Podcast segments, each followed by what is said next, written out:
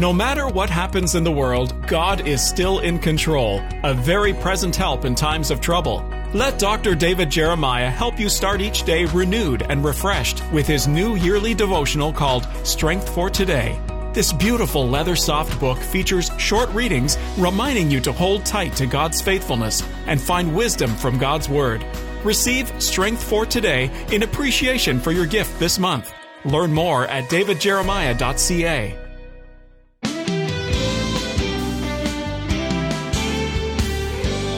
Some people deal with fear by learning self defense or carrying a weapon.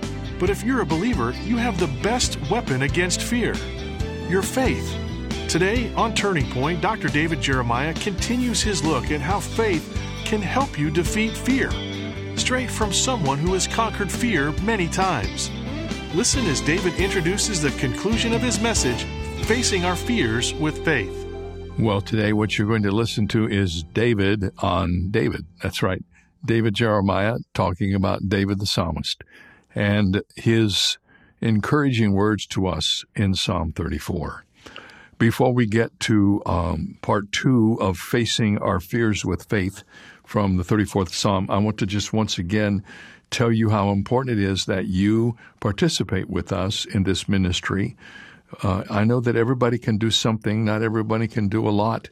Not everyone can um, send large amounts of money, but everyone can do what they can do. That's all that God uses. You know, He doesn't um, require us to do what we can't do. He He asks us to do what we can do, and that's all we've ever asked. And we know that if enough people do that, we have more than enough to extend this ministry to the four corners of the earth, and that's what we're in the process of doing. We're in the process of preaching the gospel to the whole world. And every day, every month, there's a new place where we weren't before, where we now are because of people just like you. So during this month, when you help us with our worldwide outreach of the truth of God's Word, we want to send you this book by Rob Morgan. It will enhance your life.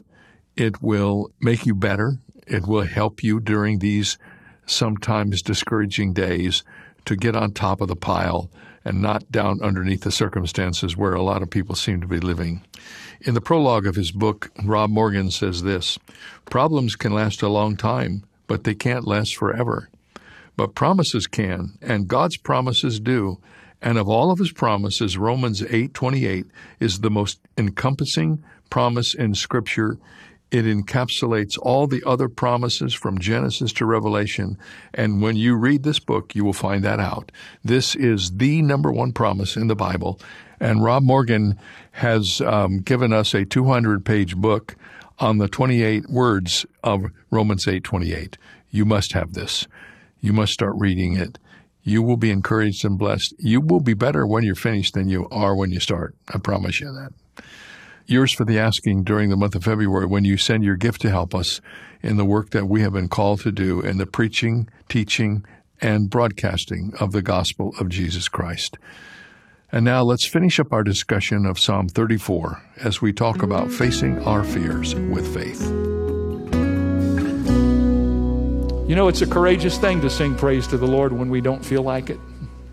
Mostly when we're afraid, we don't feel like singing to the Lord to begin to lift up his name when we are cast down.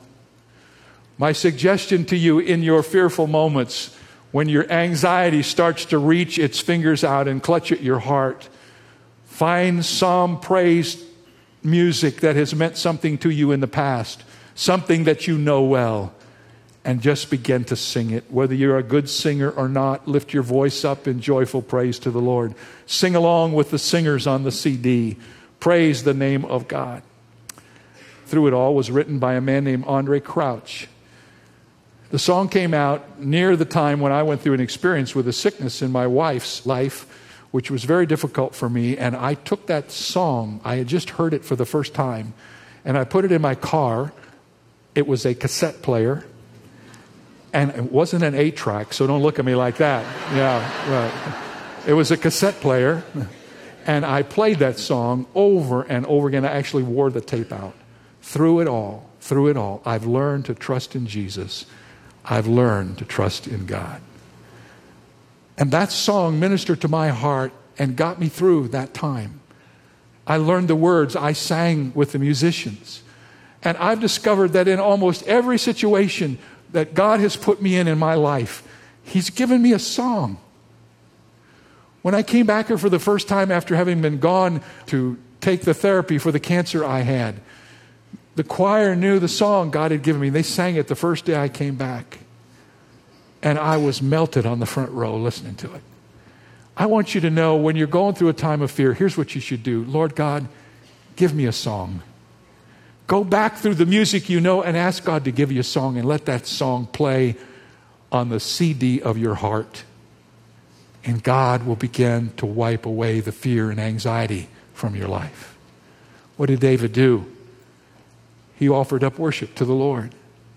Secondly, when we are afraid, we can own our own problem. I only have a moment to mention this, but isn't it interesting that David comes before the Lord at this moment and he is filled with humility? David is not arrogant, he is filled with humility. Look down at your Bibles in the 34th chapter and the Psalm and notice verse 6. This poor man cried out, and the Lord heard him. David didn't say this strong man because he wasn't feeling all that strong. He'd just been totally embarrassed.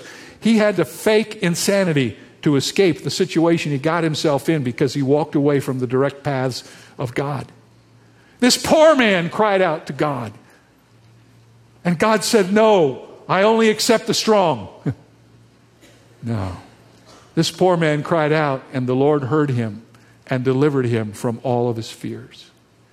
One of the things that's very difficult for us to learn how to do as Christians is to be honest in our prayers somewhere along the way, we got the idea that even in our private time, our prayers have to be very proper with all the right language and all of that. But David doesn't give us any way to follow that pattern. For in this passage of Scripture, over and over again, we discover different terms for prayer that David uses. He realizes his own weakness. He says, I am poor. And in essence, he was. He'd had no food, he had no weapon until he borrowed one. He was alone and abandoned. But he cried out to the Lord. You say, Pastor Jeremiah, how do I do this? What do you want me to say? Say what's in your heart. Maybe a good place to start would be Lord, I am afraid of, or because, and fill in the blank. What do we usually do? Lord, help me in my time of fearfulness. No, no. Lord God, I come to you today because I'm so fearful of the future. I thought we had the future laid out, and the future disappeared during this time. And Lord God, what do we do? I feel the fear clutching at my heart. Or, Lord God, I'm so afraid because my son or my daughter is at the front of the military enterprise or whatever it is, tell the Lord in living color. Read the Psalms and you will discover David left nothing out. David cried out to the Lord, and in his words, he told God exactly how he was feeling. And you say, Well, didn't God already know? Yes, but God wanted to know that David knew. And David cried out in fear. And I find that to be so helpful to me. That's what happens when I journal. I become very precise in what I tell the Lord, and it's usually far more definitive than the generalities that usually find their ways into our prayers. He offered up praise, he owned his own problem, and then he overcame through prayer. This poor man cried out, and the Lord heard him. In this passage of Scripture, there are a number of phrases for prayer. Some of them are pretty interesting. Verse 4, I sought the Lord. Verse 6, this poor man cried out. Verse 10, those who seek the Lord. Verse 17, the righteous cry out. Interestingly enough, the term cry out is twice found in this list. And it's a very interesting term. I'm going back to speak at the Brooklyn Tabernacle in New York City. And I have so many wonderful memories of that church because I was there during some challenging days in my life. I was there, first of all, when I had found out that I was sick and those people all promised to pray for me, which was such an encouragement. I went back after I had gotten better, and that's when I found out that those people have a different way of intercession. one after another, they came up to me and they said to me, Oh, Dr. Jeremiah, we cried out to God for you. Every one of them said that. We cried out to God for you. Didn't say we prayed for you, we asked God to heal you. We cried out to God for you. How many of you know there's prayer and then there's crying out to God? and all of us have cried out to God in moments of fear and uncertainty. We don't worry about being proper then, do we? We get rid of all our these and thous and we divorce ourselves from a commitment to Christianese and we just tell God what's in our heart. Cried out to God. Perhaps you're some among those who sometimes say to me, Well, Pastor, I cry out to God and I pray and it doesn't seem like anything gets better. This thing is a gigantic struggle for me and I, I don't know if I want to go through it again. I was reminded this week of a passage of writing by C.S. Lewis that's in Mere Christianity, the primer on Christianity that he gave us. And it's something that I think we all have to take to heart today. Here's what C.S. Lewis says about the issue of our moods and our feelings when we pray. He says, Faith is the art of holding on to things your reason once accepted, in spite of your changing moods. For moods will change whatever view your reason may take. He says, I know that by experience. Now that I am a Christian, I do have moods in which the whole thing looks very improbable to me.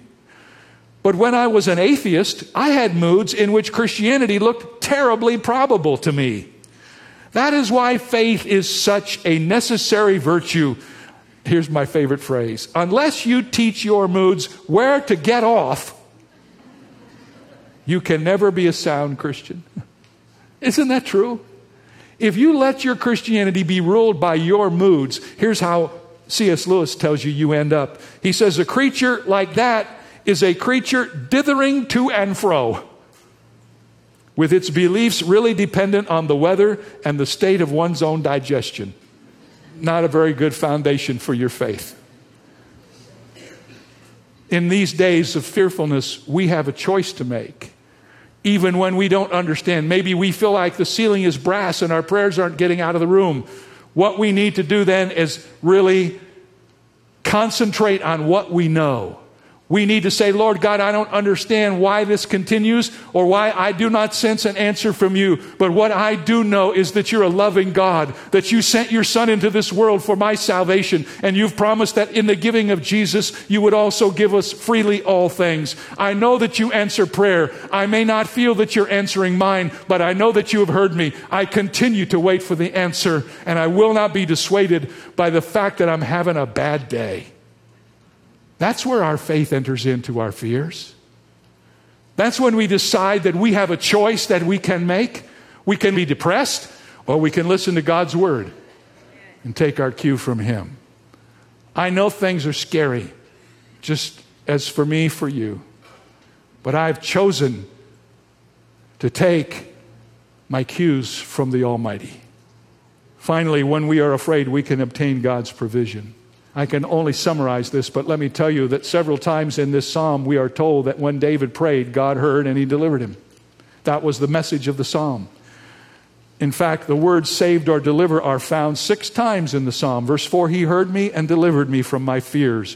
Verse 6, the Lord heard him and saved him out of all his troubles.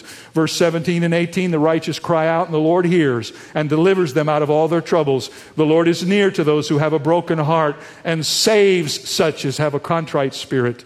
Verse 19, many are the difficulties of the righteous but the Lord delivers him out of them all. How many of you know that when we pray to God in the time of fear, he delivers us. He may not take the fearful thing away, but He delivers us from the spirit of fear and gives us the spirit of love and power and a strong mind. How many are thankful for the deliverance of the Lord here? Amen? Well, let me give you something that will top that. Not only does God give us deliverance, He gives us the deliverer. Notice what it says in Psalm 34. It says in Psalm 34 that the angel of the Lord, verse 7, encamps all around those who fear him. Let me just break that out for you. You know who the angel of the Lord is? It's the Lord Jesus himself. You say, man, this is the Psalms. He doesn't come until Luke.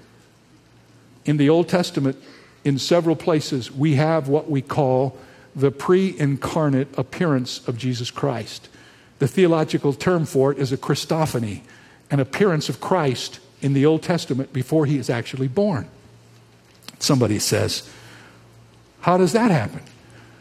Well, the same way that happened when Jesus was born of a virgin without the agency of a man and became the miracle child. If God could bring him into the world for the 30 years he was on this earth that way, don't you think he could give him an opportunity to visit now and again before he came?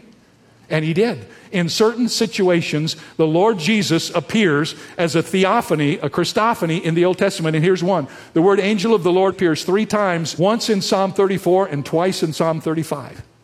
The angel of the Lord is the Lord Jesus himself, pre incarnate Jesus. And David said, When I was in fear in the cave and I was overwhelmed with what had happened and what was happening, the angel of the Lord encamped all around me. And what I want to tell you, friends, is this when you go through your time of fear, God not only promises you deliverance, He promises you the deliverer Himself. He comes to set up His camp in your heart. And the most fearful time you will ever have as a follower of Christ will probably be the time when you sense the presence of the Lord like you have never sensed Him before, because the Lord delights to encamp in the trouble and terror of His people. He comes Himself to bring us encouragement, the presence of the Lord. I've been there once or twice when I felt as if I could reach out and touch him. I don't have that experience often. Both of them were times when I was very much afraid. Oh, how blessed we are to know this. That if we trust the Lord and we worship Him and we pray to Him and we tell Him what's in our heart, the Lord promises to deliver us from our fears and to send the deliverer himself into our very lives. If I were a fearful person, and I don't think I am, I mean, I've had my moments, but I don't live there. But if I were a fearful person, I probably would go and buy Max Lucado's book. I don't have any stake in that, but it's a great book. But I think the most practical thing I would do would be to take the verses that are in the Bible that promise us the Lord's help in times of stress and I would get acquainted with them. And I thought what I'd do today as we close is just give you my favorite ones.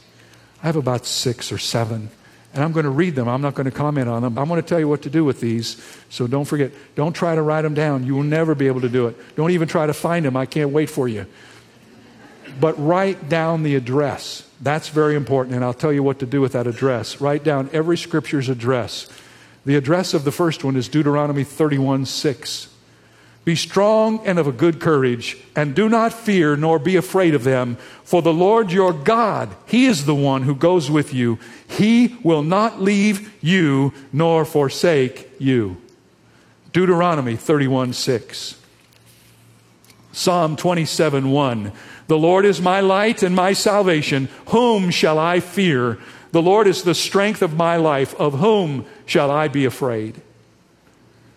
Psalm 27 1. Psalm 56 3. Whenever I am afraid, I will trust in you. In God I will praise his word. In God I have put my trust. I will not fear. What can flesh do to me? Psalm 56 3. Psalm 118, verse 6. The Lord is on my side, I will not fear. What can man do to me? Proverbs 3 25 and 26. For those of you who fear terrorism and what can happen in our nation, here's a great one. Do not be afraid of sudden terror, nor of trouble from the wicked when it comes, for the Lord will be your confidence and will keep your foot from being caught. Proverbs 29 25, the fear of man brings a snare. Whoever trusts in the Lord shall be safe. And maybe the best of all, Isaiah 41 10. Fear not, for I am with you. Be not dismayed, for I am your God. I will strengthen you. Yes, I will help you. I will uphold you with my righteous right hand. Now, I've given you these verses in the order in which they appear in the Bible. Here's my suggestion. If you can remember one of them, I'm going to tell you how you can remember all of them. Go to the first verse that I gave you, which is in Deuteronomy, and in the margin of Deuteronomy 31 6, write Psalm 27 1. Go to Psalm 27:1 and in the margin of Psalm 27:1 write Psalm 56:3. Do that in all of these passages and when you get to Isaiah 41:10 write Deuteronomy 31:6. If you find one of them, you found them all. Amen. I'm counting on the fact that you might be able to remember one out of all of these. That's how I work. But what a blessing when you find your own little reference that you put in your own Bible to help you in times of fearfulness. And then read those verses. Just follow them through, and you'll never forget them. God will use His Word to strengthen your heart and to bring peace in the times of fear. There's one other verse about faith. I'm not even going to ask you to turn to it. I'm just going to tell you what it says. There's a verse in the New Testament that says that there are some people who live all of their lives in the bondage of fear because of their fear of death. It goes on to say that Jesus Christ came into this world to remove that bondage and to take away that fear. Perhaps the greatest fear that we face, and certainly the most powerful and the final one, is the fear of death. And the Bible says that God has made a plan for us so that the fear of death never has to be an issue for us again. Now, I want to say this, and I don't want you to think I'm trying to be spiritual arrogant. I am not afraid of death. I don't want to die. I mean, please don't get those two things mixed up. I'm not afraid of death, and I don't want to die. But I know a lot of people that death to them is a terror. For them, death is something they can't deal with, something they can't even talk about. Death is the undiscussed subject. And here's what the Bible says when you get Jesus as your Savior, the fear of death, you can take it off your list. You don't have to be afraid again. You know why? Because the Bible says when He comes to live within your heart, He takes away your sin and He makes you fit for heaven. And when you die, you don't really die. You just go in the ground as a body, and your soul goes immediately to be with the Lord, waiting the rapture when our bodies will be resurrected and we will spend eternity with the Lord. You know how the Bible says it for a Christian? Absent from the body, present with the Lord. When I die, I just got graduated. That's all. I went to be with the Lord. I'm not afraid to die. I don't want to die. I got a lot of living yet I want to do here on this earth, and I want to serve the Lord for as long as I can. But I don't lay awake at night thinking, oh my goodness, what if I die? The Bible says that if you put your trust in Jesus Christ, you will never die. You say, now, Pastor, that can't be right. No, no, it's right. What that means is you will never die spiritually. You know what it means to die spiritually? It means to be separated forever from God. Spiritual death is similar to physical death. Physical death means to be separated from your body. But spiritual death means you are separated from God forever and there is no cure for that problem. The only way you can be sure you will not die spiritually is to accept Christ as your Savior and your Lord. The old adage is this born once, die twice. Born twice, die once. and maybe not even then, because I think we're going to be around when the Lord comes back. We might even beat the first death. so here's my question to you Do you want to spend the rest of your life wherever you are on the age cycle? Wondering and worrying and being afraid of death? Or do you want to settle it once and for all and say, Lord Jesus, thank you for coming into this world to pay the penalty for my sin. I receive you as my Savior. I accept what you did on the cross as full payment for my sin. I know that one day I will be with you forever, and I am not afraid of what's coming in the future because my hand is in your hand.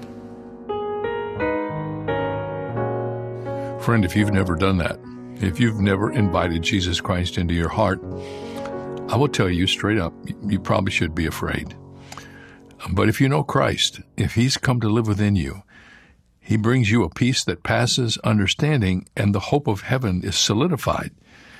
He says, if you put your trust in Him, He will give you the gift of eternal life through Jesus Christ our Lord. That means the moment you believe you have eternal life, and spiritually you will never die. Your old body may give out on you one day, and but when that happens, the Bible says, absent from the body, present with the Lord. You're going to go to heaven. That's what happens when you get eternal life. You become a follower of Christ and a recipient of the gift of eternal life. You can have that gift today the forgiveness of your sin, the wonderful assurance of heaven, peace in your heart right now, purpose and meaning in your life, just just do it today. Ask Jesus Christ to become your savior. He's never turned anybody away. He won't turn you away. And then let somebody know that you've done it so they can help you in your growth. And we'll see you right here on Monday.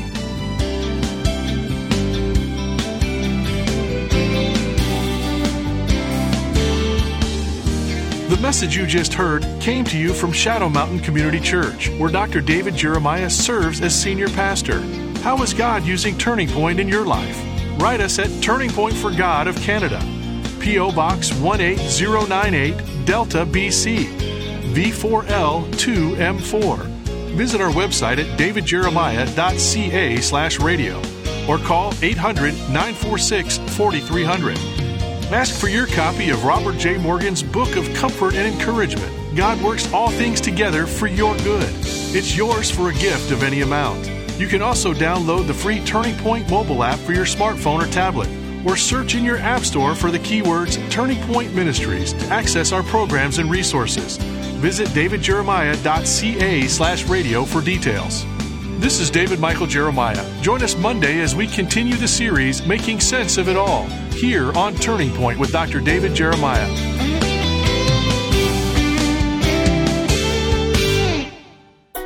If you have been blessed by the ministry of Dr. David Jeremiah and Turning Point, we would love to offer you two free ways to stay connected. Sign up today at davidjeremiah.ca slash magazine for a subscription to our monthly Turning Points magazine. Each exclusive issue is filled with encouraging articles and daily devotionals to strengthen your spiritual walk. You can also sign up to receive our daily email devotional and be a part of our community of friends who receive daily encouragement delivered straight to their inbox from Dr. Jeremiah.